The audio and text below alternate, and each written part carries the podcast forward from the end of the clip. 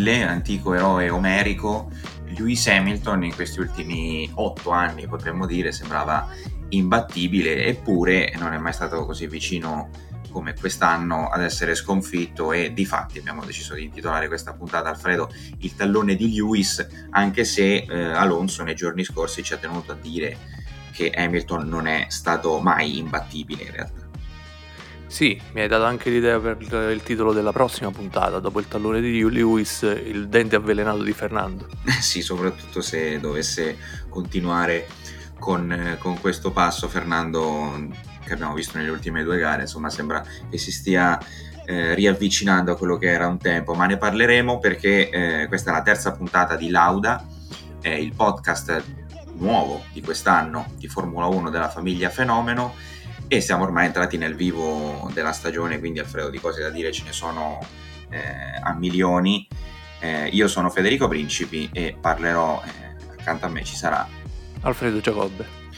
Ciao Alfredo, dunque le, mh, mm, c'è stato insomma dopo un inizio di, di, stagione in cui la Mercedes aveva vinto tre dei primi quattro Gran Premi e, e lì avevamo, ci eravamo lasciati con, con, con eh, Lauda e adesso ne sono arrivati quattro consecutivi vinti dalla Red Bull.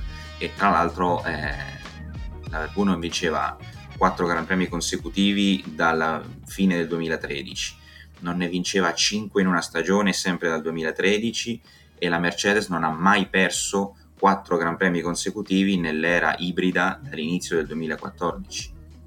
Ah, è un unicum incredibile per la Formula 1 degli ultimi anni eh, soprattutto perché Mercedes nelle prime quattro gare sembrava assolutamente in controllo della situazione, non sembrava la macchina più forte come lo, lo era sembrata negli, negli, anni scorsi, sembrava comunque un pacchetto molto forte, molto consistente, completo in ogni, uh, in ogni parte però sembrava comunque in controllo, cioè sembrava poter nascondere i punti di debolezza e, e sulle, sulle, piste in cui era, era, forte, era sempre stata storicamente forte di poter fare su la posta. E invece quello che sorprende di più, almeno personalmente, quello che mi sorprende di più di queste prime quattro gare è la manifestazione di debolezza di Mercedes e, e, oltre di Mercedes probabilmente anche di Hamilton, non so cosa ne pensi.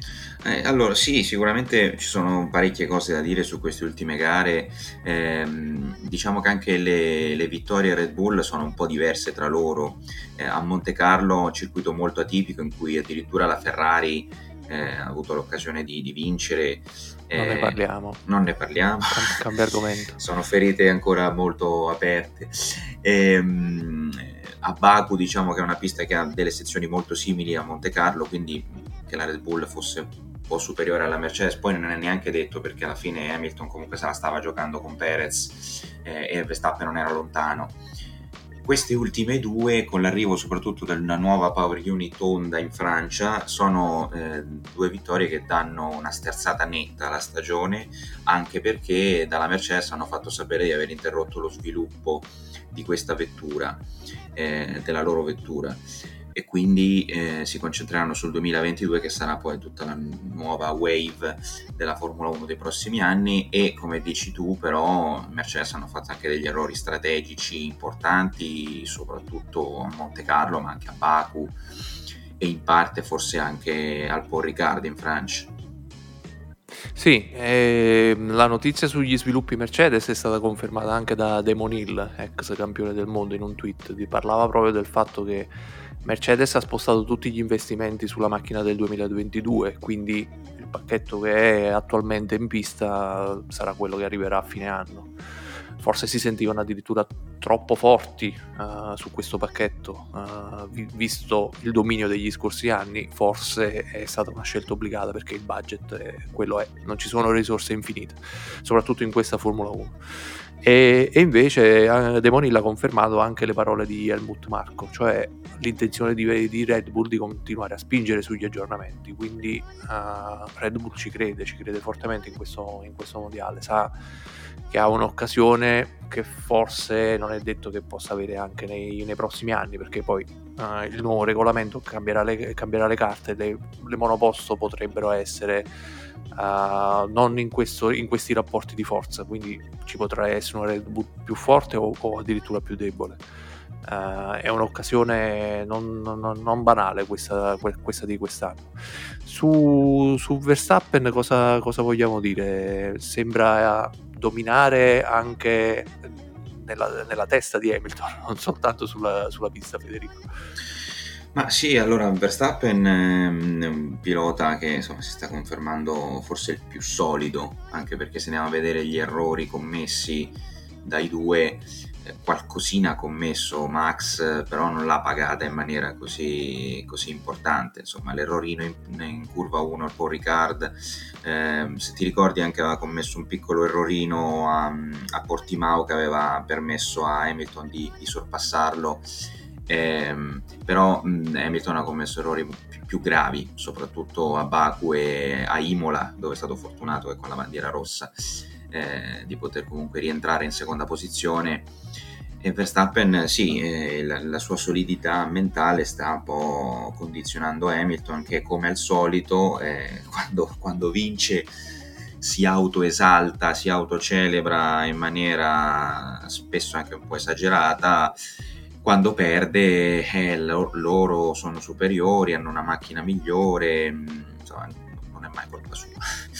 Eh, Hamilton violentissimo dopo Monte Carlo, se ricordi, nei sì. confronti della squadra, eh, mai visto così arrabbiato, soprattutto mai visto così netto ai microfoni, cioè senza, senza speranza di, di, di, di ricucire quasi. Sì, concettualmente poteva anche aver ragione, però nelle, nella comunicazione esterna, insomma, a meno che non ti hanno fatto perdere 5 Gran Premi consecutivi per colpa loro e allora dici oh, diamoci una svegliata, eh, per un gran premio dove le cose sono state gestite un po' così si poteva anche evitare di mettere alla gogna mediatica il, il team e, quindi insomma Hamilton di, so, di, solito quando non è l'uomo che vince eh, c'è sempre qualche fattore esterno che trova come giustificazione o minimizzazione. Però in questa gestione della comunicazione c'è molto uh, delle, della differenza tra le due squadre in questo momento, del, del, momento delle due squadre. Cioè, da un lato c'è Mercedes che ha fatto errori che in altri momenti del, delle scorse stagioni non avrebbe mai fatto, errori strategici. Uh, uh, al Porricarda praticamente regalato la gara quando probabilmente aveva la miglior macchina in pista uh, in gara con una strategia perdente la gestione di Bottas con tutte le falle del pilota comunque non è eccezionale e adesso che Bottas non ha più niente da perdere perché probabilmente sa che non avrà un rinnovo di contratto apre la radio e ne, e ne dice di tutti i colori. Quando in passato invece se ne sarebbe guardato bene. Dall'altro lato invece c'è Red Bull che sembra indovinarne tutte, uh, non, non, sbaglia una sosta ai box, strategicamente bene, legge bene le gare. Perez sta facendo un lavoro notevole, eh, nonostante sia in una scuderia che sia votata alla causa di Verstappen e quindi tutte le scelte che si fanno dal punto di vista strategico, eh, ma anche dal punto di vista tecnologico su come impostare l'auto e su come settare la macchina, vado tutto in direzione di Verstappen e sia una macchina complicatissima da guidare per ogni altro pilota. Perez sta facendo bene. Infatti, Alfredo, parlavamo tra di noi insomma su chi, eh, quale pilota possa assomigliare a Verstappen, quale pilota del passato. Eh, io ne citerei uno del, del presente e uno al di fuori dell'ambiente della Formula 1, e cioè Marquez a me sembra che il, ehm, il, modo in cui la Red Bull si sia, la direzione che abbia preso la Red Bull in questi ultimi anni sia sempre più simile a quella della Honda in, in MotoGP, cioè con un pilota che ha una guida particolarmente efficace e probabilmente anche una guida molto particolare e, e, ed estrema sotto certi aspetti, eh, che mh, estremizza a sua volta il, la messa a punto della macchina, lo sviluppo della macchina e eh, mette in difficoltà tutti i compagni di squadra perché mh, insomma anche Perez sta facendo il suo però in qualifica si prende sempre mh, almeno mezzo secondo da Verstappen che sappiamo nella Formula 1 di oggi essere un distacco enorme con tutte le comparazioni che si fanno, le telemetrie, il driver coach ehm, e, e, quindi ecco eh, Verstappen eh, a me in questo ricorda molto Marquez, tant'è che adesso Marquez che è tornato dopo l'infortunio si ritrova una moto molto difficile da guidare anche per lui che non è più al 100% e quindi eh, in qualche modo mi ricorda questa estremizzazione anche della Red Bull, che prima era facile invece da guidare per tutti e tutti la portavano al successo. Eh, sono state due settimane interessanti da questo punto di vista, si sono sprecati i paragoni per Verstappen, ex tecnici Honda che hanno lavorato con Senna, eh, hanno azzardato il paragone con, con il brasiliano. Uh, mentre Ross Brown per la gestione gara uh, i, tecnici Honda facevano più riferimento allo stile di guida. Ross Brown per la gestione di gara recente eh, dove uh, Verstappen ha dimostrato in determinati momenti della, della, gara di poter gestire e in altri di poter fare praticamente giri da qualifica per recuperare i distacchi. Lo ha paragonato ovviamente a Michael Schumacher. Sì. io non, non, riesco a fare un paragone neanche tra questi due Uh, Verstappen mi sembra un pilota piuttosto unico, forse è il primo pilota arrivato in Formula 1 di quella generazione di piloti da simulatore. E forse si vede anche nelle scelte che fa, uh, il fatto di vedere il sorpasso lì dove non lo vedono gli altri, il, di essere aggressivo in pista e di trovare soluzioni nuove lì dove gli altri piloti, in termini di traiettoria ad esempio, lì dove gli altri piloti non avrebbero azzardato.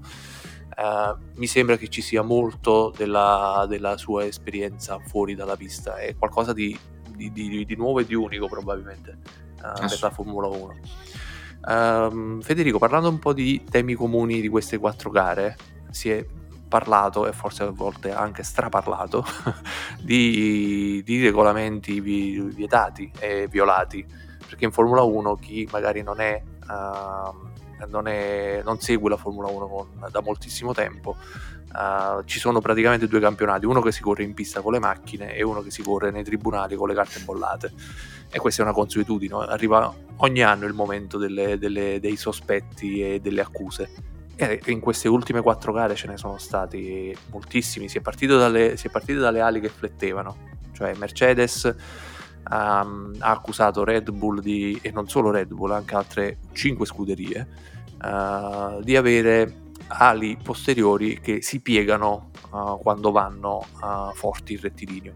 Cosa significa questo dal punto di vista dell'aerodinamica? Fanno meno resistenza, quindi è come se avessero un'aerodinamica variabile nelle varie, nelle varie parti della pista. Lì dove serve più resistenza, cioè nelle curve lente, le ali sono belle rigide Lì dove invece la resistenza non serve, le ali si piegano e quindi la macchina va più veloce. Um, la federazione ha risposto a, a, alla richiesta di indagine da parte uh, di Mercedes uh, imponendo dei controlli maggiori che si fanno però fred- a, da fermo, cioè dei controlli statici. Banalmente si, si mette un peso sopra le ali e si cerca di vedere se quelle ali flettono o meno hanno aumentato uh, il peso, ma di fatto le ali non sono state cambiate come, come si chiedeva. Poi è stata la volta dei, dei pneumatici, uh, a Baku abbiamo avuto due esplosioni da parte di Stroll e da parte di, di Verstappen ed è stato qualcosa di molto strano, Federico, non so se concordi, sì. come, come, dinamica e anche per quello che c'era stato prima, perché il giorno prima, stranamente, Pirelli aveva chiesto ai, um, alle scuderie di aumentare la pressione dei, dei pneumatici, degli pneumatici perché uh, aveva qualche uh, sospetto, forse uh, analizzando poi le, le ruote da, nelle prove libere, la, la, la, il compound e l'usura dalle prove libere, aveva qualche, qualche, paura che potesse succedere qualcosa. Di solito quando si alzano le pressioni si salvaguarda l'usura del pneumatico, mentre quando le si abbassano, eh, di solito è quello che fanno le scuderie, si va verso la prestazione. Uh, sia Stroll che Verstappen hanno avuto un'esplosione dopo 31 giri. E questo diciamo per qualcuno è sembrato normale tra virgolette uh, perché era un, era un, numero di giri consistente. Poi in realtà si, si, è visto che Lando Norris con lo stesso tipo di copertura la gomma media di giri ne ha fatti 41 quindi qualcosa che non è andata sicuramente c'è, sono iniziate le Uh, i sospetti sull'uso uh, che fanno uh, le scuderie e le pressioni che le scuderie avrebbero dovuto rispettare e che forse non hanno rispettato, però alla fine anche questo si è rivelato una bolla di sapore. C'è un po' di nervosismo in Mercedes perché di solito erano sempre soggetti a certe accuse, invece adesso sono lì che scartabellano per, per, riuscire a trovare il pelo nell'uovo nelle altre scuderie, come la vedi? È il gioco delle parti, credo sia abbastanza normale, la Mercedes negli anni scorsi ha vinto un mondiale con i cerchi forati per far raffreddare le, le gomme. Ehm, eh, sì, sicuramente eh, per quello che riguarda gli pneumatici alcune scuderie pare che avessero trovato una zona grigia del regolamento cercando di surriscaldarli con le termocoperte per poi fare in modo che il raffreddamento in pista provocasse anche un abbassamento della pressione. Ehm, perché questo? Perché la pressione più alta portano più temperatura alle gomme e quindi c'era il rischio poi che eh, si surriscaldassero e di fatti insomma alcune, alcune scuderie sono riuscite ad avere stint più lunghi e eh, una gestione migliore delle gomme posteriori, su tutte anche eh, Aston Martin che ha fatto degli stint enormi con Vettel che ha recuperato fino alla seconda posizione finale, parliamo di Baku ovviamente. sì, poi, sì. sì. Ehm, dal, dal, punto di vista della FIA c'è stato anche un inasprimento anche in questo caso, eh. si sì. è iniziato a parlare di pneumatici che possono essere sequestrati in ogni momento per uh, verificare la pressione, pneumatici che mm, possono avere uh, le, le, valvole uh, piombate per non modificare più la pressione, termocoperte da verificare perché come facevi riferimento tu, se si lavora con le tempo- termocoperte si alza la temperatura al, si può giocare sulle pressioni, ma in realtà le, tempo, termocoperte dovrebbero avere una temperatura fissa e uguale per tutti di 80 gradi, quindi eh, bisogna vedere che cosa si farà. Eh sì, e poi c'è stata negli ultimi giorni anche una piccola polemica sul fatto che, e questa può essere decisiva assolutamente per il campionato, sul fatto che questo famoso secondo motore Honda portato in Francia eh, abbia aumentato di potenza eh, Toto Wolf giustamente ha detto, il grand capo della, della Mercedes, ha detto che teoricamente non si dovrebbe eh, migliorare le prestazioni nel corso dell'anno. In realtà um, Horner ha risposto che, eh, il team principal della Red Bull, ha risposto che la modifica ha riguardato l'olio eh, e migliorando l'affidabilità in sostanza, insomma questo è il concetto, migliorando l'affidabilità possono spingere anche di più, usare più, più prestazione del motore. E difatti Honda che quest'anno ha fatto uno step enorme per permettere a Red Bull di lottare ma anche a Alfa Tauri tutto sommato di lottare per posizioni importanti. Eh, se ti ricordi in Bahrain aveva avuto dei problemi di affidabilità anche sì, con Perez. sì, sì. Eh, quindi forse c'era questa sensazione che Honda avesse ancora un piccolo potenziale inespresso rispetto alle, allo sviluppo invernale e con questa messa a punto, con questo secondo motore, questo piccolo aggiornamento eh, che si può fare per l'affidabilità, ripeto, eh, adesso forse possono utilizzare una percentuale di, di potenza massima più alta e questo mette in crisi ovviamente Mercedes. Assolutamente, ma il nervosismo di, Mercedes sta raggiungendo livelli da, da operetta, perché oltre al, al, alle questioni sulle ali, dove Mercedes ha fatto notare a Red Bull che aveva oh, un'ala posteriore non regolamentare, Red Bull ha fatto notare a Mercedes se ci denunciate per l'ala posteriore noi vi denunciamo per quella anteriore esatto. vostra che flette allo stesso modo. E allora lì si sono calmati tutti. Poi sono, sono venuti fuori le, pol- le, pol- le polemiche su- sugli pneumatici, i motori truccati nelle ultime due gare e ciliegina sulla torta ehm, la verifica chiesta dalla, dalla, Mercedes nei confronti delle, delle, delle, pistole delle procedure ai pit stop di, di, Red Bull che fa pit stop velocissimi ieri ne ha fatto uno con Verstappen di due secondi e, e va, viaggio su questo ritmo dall'inizio dell'anno quindi anche lì eh, Red Bull è sembrata molto infastidita dalla, dalla richiesta di verifica di, di, Mercedes, stanno cercando di pelare uh, il decimo di secondo, sì. quel decimo che forse non sono più convinti di avere in pista. Sì, Toto Wolf aveva parlato addirittura di pit stop non sicuri Ehm, e Bottas poi ha fatto quello che ha fatto, sì. partendo dalle, dalle verifiche sì. e quasi ammazzando una decina di meccanici McLaren. Eh sì, eh, perché gli hanno detto di partire in seconda per vedere se partiva più forte. È andato fortissimo. Sì, per evitare quello che era successo in Francia dove Hamilton è stato sorpassato a sorpresa da Verstappen eh, dai, ai box. Eh, diciamo che eh, le ali che flettono, eh, spieghiamo, insomma, in realtà le ali eh, flettono da sempre, c'è un margine che la FIA permette e ovviamente molte scuderie cercano di giocare su questo margine. Eh, per cui eh, non, non, trovo però molto corretto che ci siano determinate direttive eh, a metà stagione a meno che qualcuno non vada palesemente in violazione di un regolamento che già c'è. E allora a quel punto si dovrebbe però arrivare con le penalizzazioni piuttosto che con le direttive perché se un regolamento c'è e qualcuno non lo rispetta eh, poi sai per, è anche difficile andare lì a dire e allora ti penalizziamo per se non ci sono verifiche però ecco mh, mm, stabilire anche una diversa c'è stata una direttiva che ha stabilito un diverso margine di flessione delle ali non lo trovo corretto perché uno può impostare una vettura con una determinata flessione se poi viene modificata a metà stagione potrebbe cambiare l'equilibrio complessivo della vettura quindi alterare i rapporti di forza. Quindi però queste sono cose che in Formula 1 purtroppo anche sono sempre successe quindi così dai Federico, presenta la rubrica più bella di questo spazio. Eh sì, quella che aspettano tutti e infatti ce la lasciamo un po' avanti in modo che eh, gli sponsor nel frattempo... eh, è una, rubrica che è molto calda adesso perché Alfredo in queste quattro gare abbiamo avuto anche due prestazioni che ci hanno fatto un attimo saltare dalla sedia di gioia ma come al solito fu stata una vittoria di Pirro la, la doppia pole position di Leclerc a Monte Carlo e a Baku. Eh, che poi si è trasferita soltanto a Monte Carlo e soltanto con Sainz in un buon risultato in gara, perché in gara la Ferrari, a parte ieri in, in Stiria, eh, è stata decisamente insufficiente. Ma è lì che parte la bestemmia, Federico, sì, è da sì, questa sì. ambivalenza, capisci? Perché se fosse costantemente una, una prestazione scarsa, ma tu alla fine ti abitueresti, invece no, è lì che ci vuole la bestemmia. Infatti l'anno scorso macchina... eravamo più tranquilli, se ti ricordi. No, tranquillissimi, serenissimi.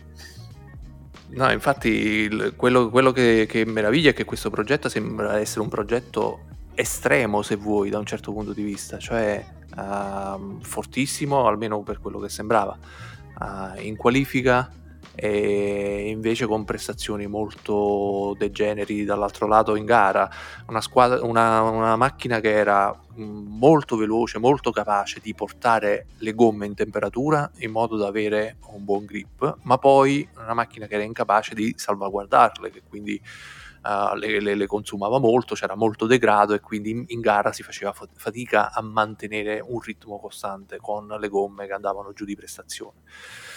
Eh, che tipo di progetto è? Tu sei riuscito a capirlo? No, di solito quando c'è una differenza così ampia tra qualifica e gara, eh, di solito eh, i piloti in qualifica prediligono un assetto un po' più sovrasterzante perché così hai l'anteriore molto preciso che entra bene in curva e il posteriore anche se un po' più leggero comunque lo gestisci facilmente con la gomma soft morbida che ti deve durare un giro eh, e quindi teoricamente hai più prestazione.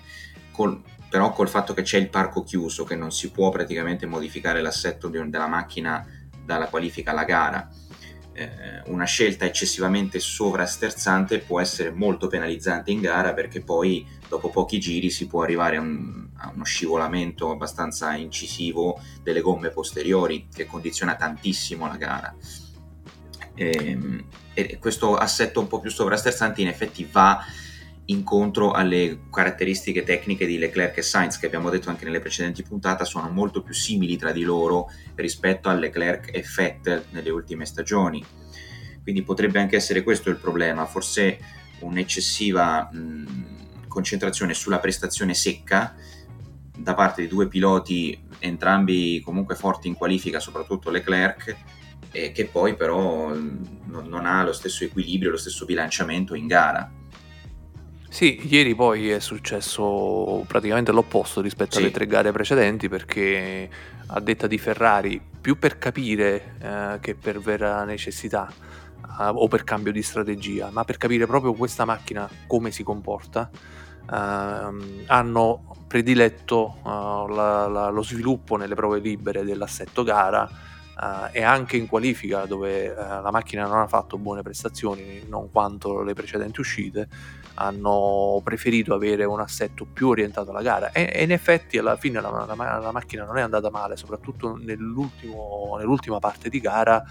Uh, Leclerc era il più veloce in pista, sì. ha fatto due pit su, e, su, e, sull'ultimo stint, quello con le gomme gialle, uh, aveva, aveva, molto vantaggio. Ha fatto dei sorpassi strepitosi, ma chiaramente aveva una macchina più forte rispetto, uh, rispetto alle altre. Quindi adesso cercare di capire quale strada può prendere Ferrari per le prossime gare è complicato perché ci sarà sempre comunque questo compromesso tra uh, l'assetto da qualifica e l'assetto da gara, tra la pista che chiederà di più alle gomme, soprattutto alle gomme anteriori, come si è visto al Paul Ricard, dove la Ferrari non riesce a funzionare correttamente, e uh, invece una, una pista dove, uh, dove, richiede meno. Eh, quello delle gomme è sempre stato un problema Ferrari eh, da sempre uh, da quando non si riusciva, se non ricordo male, 3 o 4 anni fa, uh, non si riusciva a mettere, a mettere, le gomme in temperatura. Le, le, tem- le gomme fu- funzionano in una cosiddetta finestra di funzionamento, cioè c'è un range di temperature entro le quali le gomme funzionano bene. E dovrebbe essere, Nico Rosberg l'ha nominato su Sky qualche, qualche settimana fa, dovrebbe essere tra i 115 e i 145 sì, gradi. Esatto quando si portano le gomme all'interno di questo range di temperature, le gomme funzionano bene, cioè danno il massimo della prestazione uh, sia dal punto di vista dell'aderenza che dal punto di vista del consumo. Sotto quella, quella temperatura le gomme, la macchina scivola, non c'è grip e quindi si va lenti. Sopra uh, quella temperatura uh, c'è grip ma c'è alto consumo. Ferrari sembrava essere storicamente una macchina che non riusciva ad entrare in quella finestra, eh, in quella finestra di temperatura. Adesso invece sembrava essere veloce nell'entrare nella finestra, ma poi le temperature non riusciva a smaltirle, quindi uh, il consumo in, in gara uh, diventava insostenibile. Cosa farà nelle prossime gare? Io devo, devo, dire la verità, è davvero impredicibile e c'è anche personalmente preoccupazione su quello che potrà essere il 2022. Cioè, io mi chiedo se davvero questo gruppo di lavoro uh, che, che, sembra essere molto lento nella reazione uh, quando ha un pacchetto in mano, cioè eh, capire cosa non va e come uh, porre rimedio.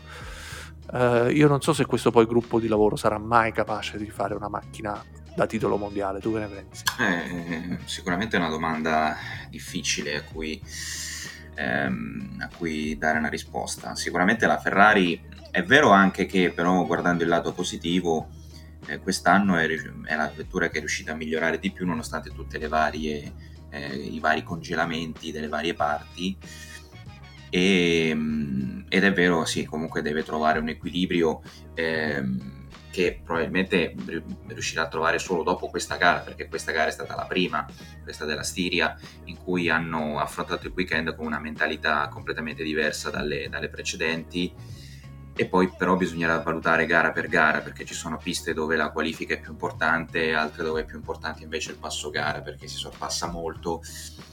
Eh, gruppo di lavoro, beh, sicuramente errori nel passato ne sono stati fatti e quindi eh, negli ultimi anni e quindi eh, è difficile capire mh, mm, cosa si possa sviluppare per l'anno prossimo saranno fondamentali anche tutti i test vari che verranno fatti con le gomme, con le nuove gomme, perché dall'anno prossimo ricordiamo che ci sono i cerchi più grandi che in Formula 2 ad esempio hanno ri- completamente rivoluzionato il modo di capire la gomma e il funzionamento della gomma. La Ferrari nel 2017 però se ti ricordi bene fu la migliore mh, all'inizio nel capire le nuove gomme, quelle molto più larghe, per cui in qualche modo questo mi, mi dà un minimo di, di, speranza che in questi test che verranno fatti con la Pirelli eh, si possa arrivare insomma a... e poi anche forse il fatto che la Ferrari potrebbe anche aver visto le, le cattive prestazioni del, dell'anno scorso potrebbe aver già indirizzato fortemente il, lo sviluppo della macchina 2022 forse anche un po' in anticipo rispetto agli altri ci aggrappiamo a tutto Federico. Lo scopriremo, sì. no, intanto comunque è, è, finito il, il, refrain che si sentiva molto spesso da Mattia Binotto riguardo l'italianità del gruppo di lavoro di Ferrari, dei tecnici cresciuti in casa. Mm, nelle ultime dichiarazioni anche lui ha fatto ha detto che nel corso dell'ultimo anno e mezzo Ferrari ha acquisito sul mercato nuovi tecnici fino a un numero di 30 persone. Quindi io credo che il refrain dell'italianità del, del, del, gruppo di lavoro, degli ingegneri, degli ingegneri italiani sia, sia, un po' finito, anche perché se la macchina è lenta, che l'ingegnere sia inglese o sia italiano gliene frega poco a nessuno, eh, sinceramente. Quindi da quel punto di vista credo che ci sia stato anche un cambio strategico in Ferrari. Anche perché insomma, il ciclo più vincente di qualche anno fa la Ferrari ce l'ha avuto con tutte figure di spicco che erano tutto fuorché italiane, da Jean Todd, Ross Brown, Rory Byrne, eh, per cui insomma eh, non è una, una, garanzia di successo. Eh. No, no, infatti il talento non si cerca soltanto sotto al casco, si cerca esatto. anche fuori, fuori, dalla pista e il talento può nascere ovunque.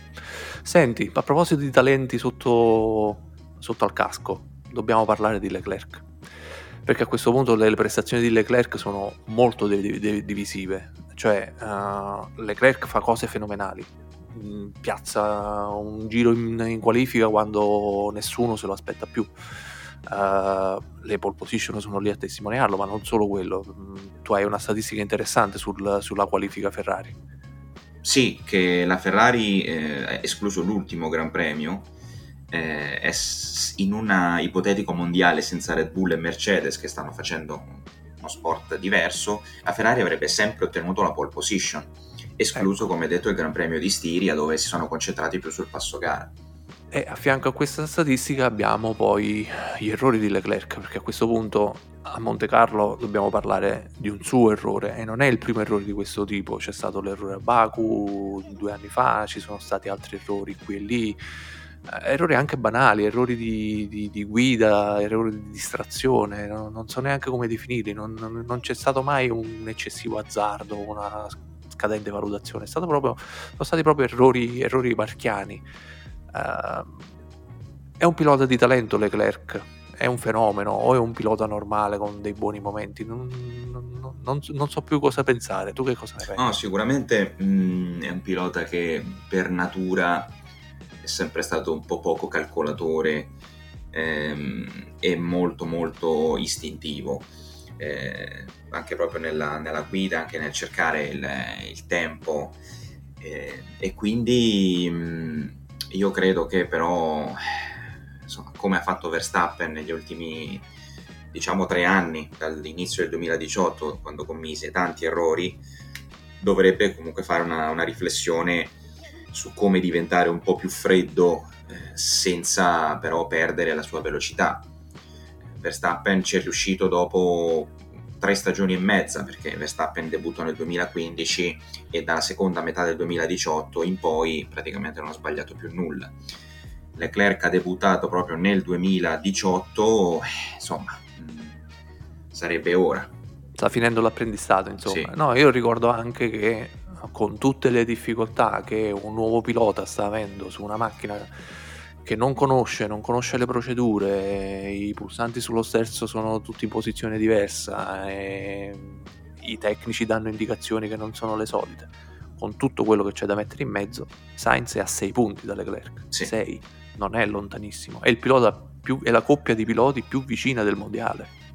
Sì, Sainz senza dubbio il migliore tra quelli che hanno che, o che sono tornati come Alonso o che comunque hanno cambiato eh, scuderia, senza alcun dubbio. E mi sorprende anche il fatto che Sainz sia così vicino a Leclerc in qualifica, visto che Sainz negli ultimi anni è sempre stato un pilota un po' più da gara che da qualifica e Leclerc invece è stato insomma, fin da, dai primi Gran Premi in Sauber, ma da sempre, insomma, un, fenomeno, un grande fenomeno della qualifica quindi insomma, merito a Sainz però da Leclerc è vero che ha fatto delle cose strepitose tra cui soprattutto la pole di Baku è stata straordinaria però ci si aspetta un po' di più nella, nella maturità, nella gestione di parecchie cose insomma eh, per cui è così Va bene, ci aspettiamo meno bestemmie da Leclerc allora. Sì, sicuramente. Senti, nelle ultime quattro gare, uh, dimmi i due piloti che ti hanno più e meno impressionato. Oh, sicuramente Gasly, eh, che eh, anche questa è un'altra statistica, con- in questa stagione in otto Gran Premi ha concluso sei volte in qualifica nei primi sei e tre volte nei primi cinque su otto Gran Premi, che la ritengo una statistica straordinaria per un pilota che ormai non è più, non è più una sorpresa, eh, l'abbiamo già visto l'anno scorso e non solo nella, nella vittoria a Monza, ma ha fatto altre gare eh, straordinarie. E pilota che ambiva il sedile Alpine, che però a quanto pare è stato blindato, quello di Ocon, eh, fino al 2024. A me dispiacerebbe vederlo in Alfa Tauri ancora, però vediamo. Io invece mh, direi che dopo che si è fatto così tanto parlare uh, di Ocon, di quanto sia iconico avere un pilota francese su una macchina francese, del fatto che abbia rinnovato il contratto per altri tre anni e quindi sia stato preferito a tutta una filiera di altri piloti che aspettavano un ingresso. Forse lo stesso Gasly poteva avere una chance eh, in Alpine. Dopo tutto questo parlare su Ocon, Fernando Alonso gli è davanti nel mondiale. Fernando, quanto ti voglio bene, non mi è passata ancora, ci sto ancora sotto. Fernando, torna quando vuoi.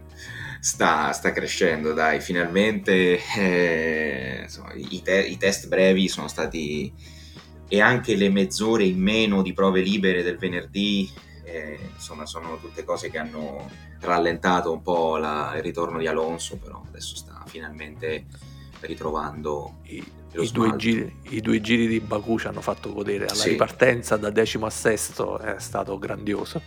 Sì sì poi anche in qualifica sta andando molto forte eh, su piste diverse poi per cui eh, l'anno prossimo forse ci divertiremo anche con lui Speriamo, speriamo, speriamo che gli diano una macchina per farlo divertire. Tra i flop, io guarda, ti metterei, non metterei un pilota, metterei un'intera scuderia. Io, eh, a grossa sorpresa, metterei Mercedes perché ne hanno combinate di ogni. Ne hanno veramente combinate di ogni, Federico. Cioè, si sono fatti, si sono, scusami, si sono sì, fatti sì. uccellare in. Uh, in, in, durante la, la gara di, di, del Paul nella strategia stava succedendo lo stesso ieri a Perez è mancato un giro per, per, prendere Bottas e per passarlo facilmente con la velocità che aveva Bottas in quel momento.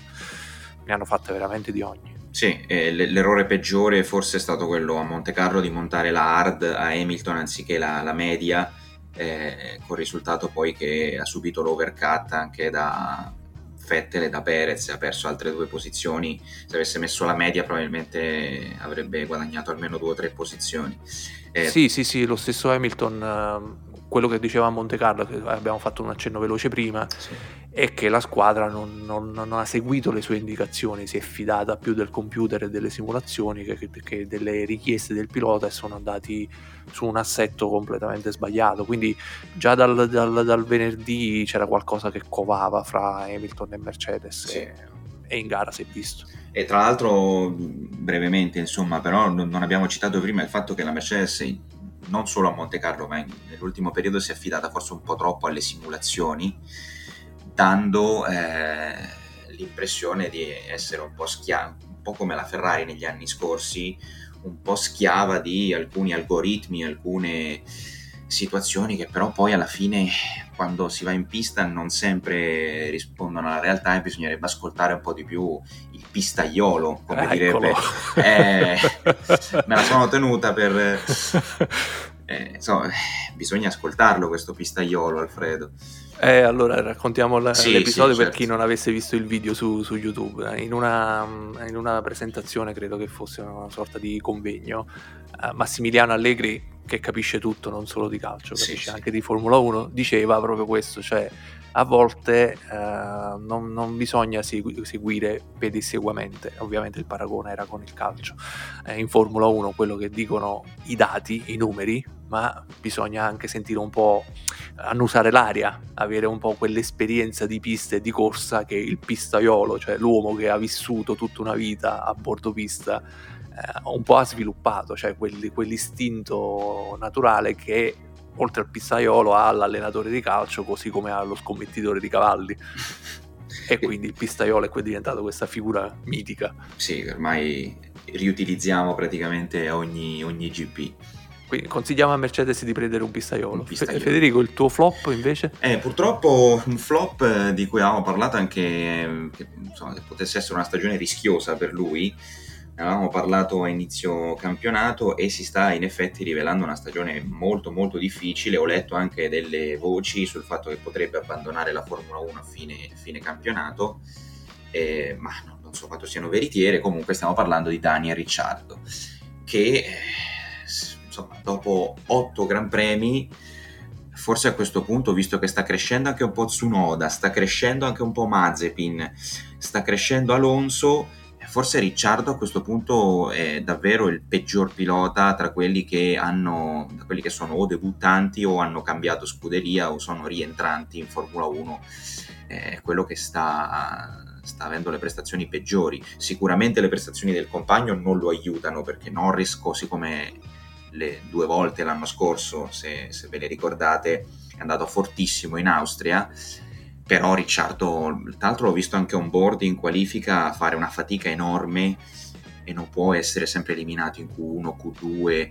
con una macchina che lotta per il terzo posto per il mondiale costruttori. Sì, sì, assolutamente. Certo, mm, non so cosa possa fare McLaren per supportarlo, ma dovrà farlo perché alla fine Ricciardo ha un contratto lungo se non sbaglio ha firmato un triennale, quindi eh, un contratto molto oneroso. Uh, credo che si aggiri l'ingaggio di, inga- di, Ricciardo intorno ai 30 milioni di euro, cioè ha quasi un ingaggio da campione del mondo. E, ehm, ed è comunque un contratto lungo, quindi è, è difficile che le strade si separino, e, ma è difficile anche continuare così. Eh sì, tra l'altro a inizio stagione, insomma, a livello puramente teorico pensavamo che potesse essere un salto in avanti prestazionale e invece la McLaren ha speso di più per l'ingaggio rispetto al pilota che aveva prima, cioè Sainz, per ottenere meno fino a questo momento, molto meno.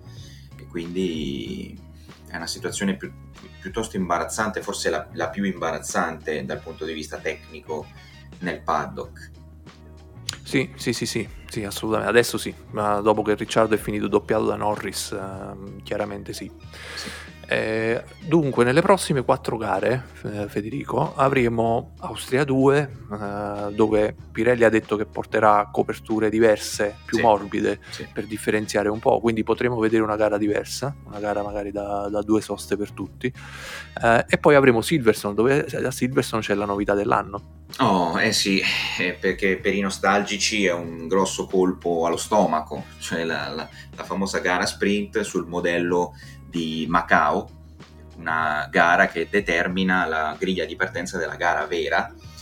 Eh, il format sarà questo, ci saranno delle qualifiche che daranno la griglia di partenza della gara sprint, poi si farà questa gara sprint di circa un terzo della durata della gara normale, al termine della quale l'ordine d'arrivo sarà l'ordine di partenza della gara vera e ci saranno tra l'altro anche pochi punti dati ai primi tre della gara sprint eh, che verranno messi in palio e quindi anche quello insomma in un mondiale tirato può essere un, insomma, un discorso da tenere, da tenere d'occhio eh, che diciamo di questo format Alfredo? Che non lo voglio più vedere. già, già, prima di vederlo ho fatto una fatica bestiale a spiegarlo a mio padre, non credo che abbia capito, quindi sto avendo dei brutti problemi per colpa del cambio di, di, di regolamento. E, uh, sono, io sono legato, sono molto nostalgico della vecchia Formula 1, è un, è un, mio, è un mio, difetto. E questi cambi di, di regolamento per rendere la Formula 1 più televisiva, più spettacolare faccio fatica, faccio fatica a digerirli. Quindi vedremo, vedremo come va. Uh, Pirelli sembra essere contenta di questo, di questo, cambio. Le scuderie vogliono vedere invece come va Silverstone. Mm, pare che la federazione non abbia comunque intenzione di uh, presentare questo cambio di format e renderlo fisso dappertutto perché parlava la FIA di una um, convenienza di avere questo format su alcune piste e su altre no. Non mm. ho capito perché facevano questa differenza su, su di piste.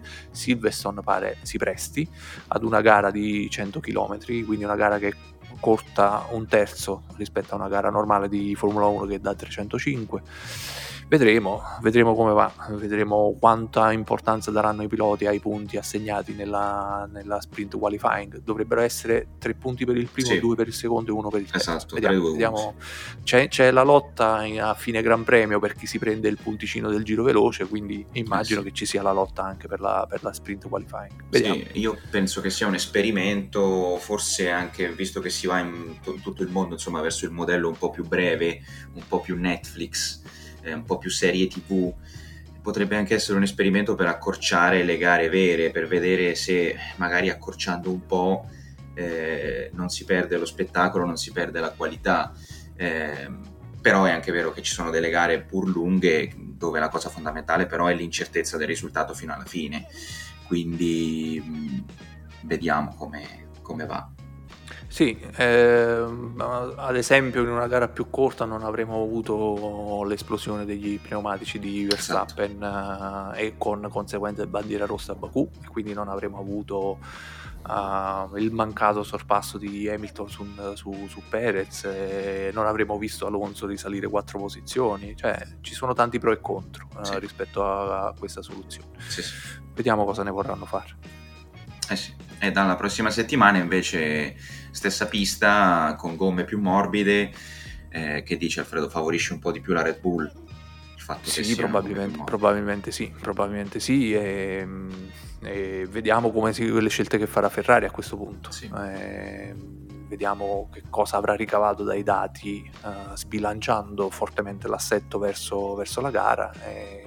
Vediamo se tornano un po' nei loro passi o trovano comunque una, una soluzione di, eh, di compromesso. Noi ci risentiamo prima di, della novità dell'anno del Gran Premio di Olanda a Zandvoort. Eh sì. In mezzo ci saranno eh, la, la, replica di, di, Austria, Silverstone, l'Ungheria e poi il Belgio. Sì. E quindi poi ci tufferemo nel muro arancione di, di Zandvoort, muro arancione che ieri ha pianto per la sconfitta contro la Repubblica Ceca agli europei. Eh, Grazie Alfredo, questa è stata una puntata molto ricca, ma d'altronde le cose da dire erano veramente tante e ci auguriamo che ce ne saranno altre da dire, che il campionato non sia, insomma, non perda di, di interesse, non perda di contenuti. È vivo, è vivo, altro che. Sì. Grazie a te Federico, ciao. Grazie, alla prossima.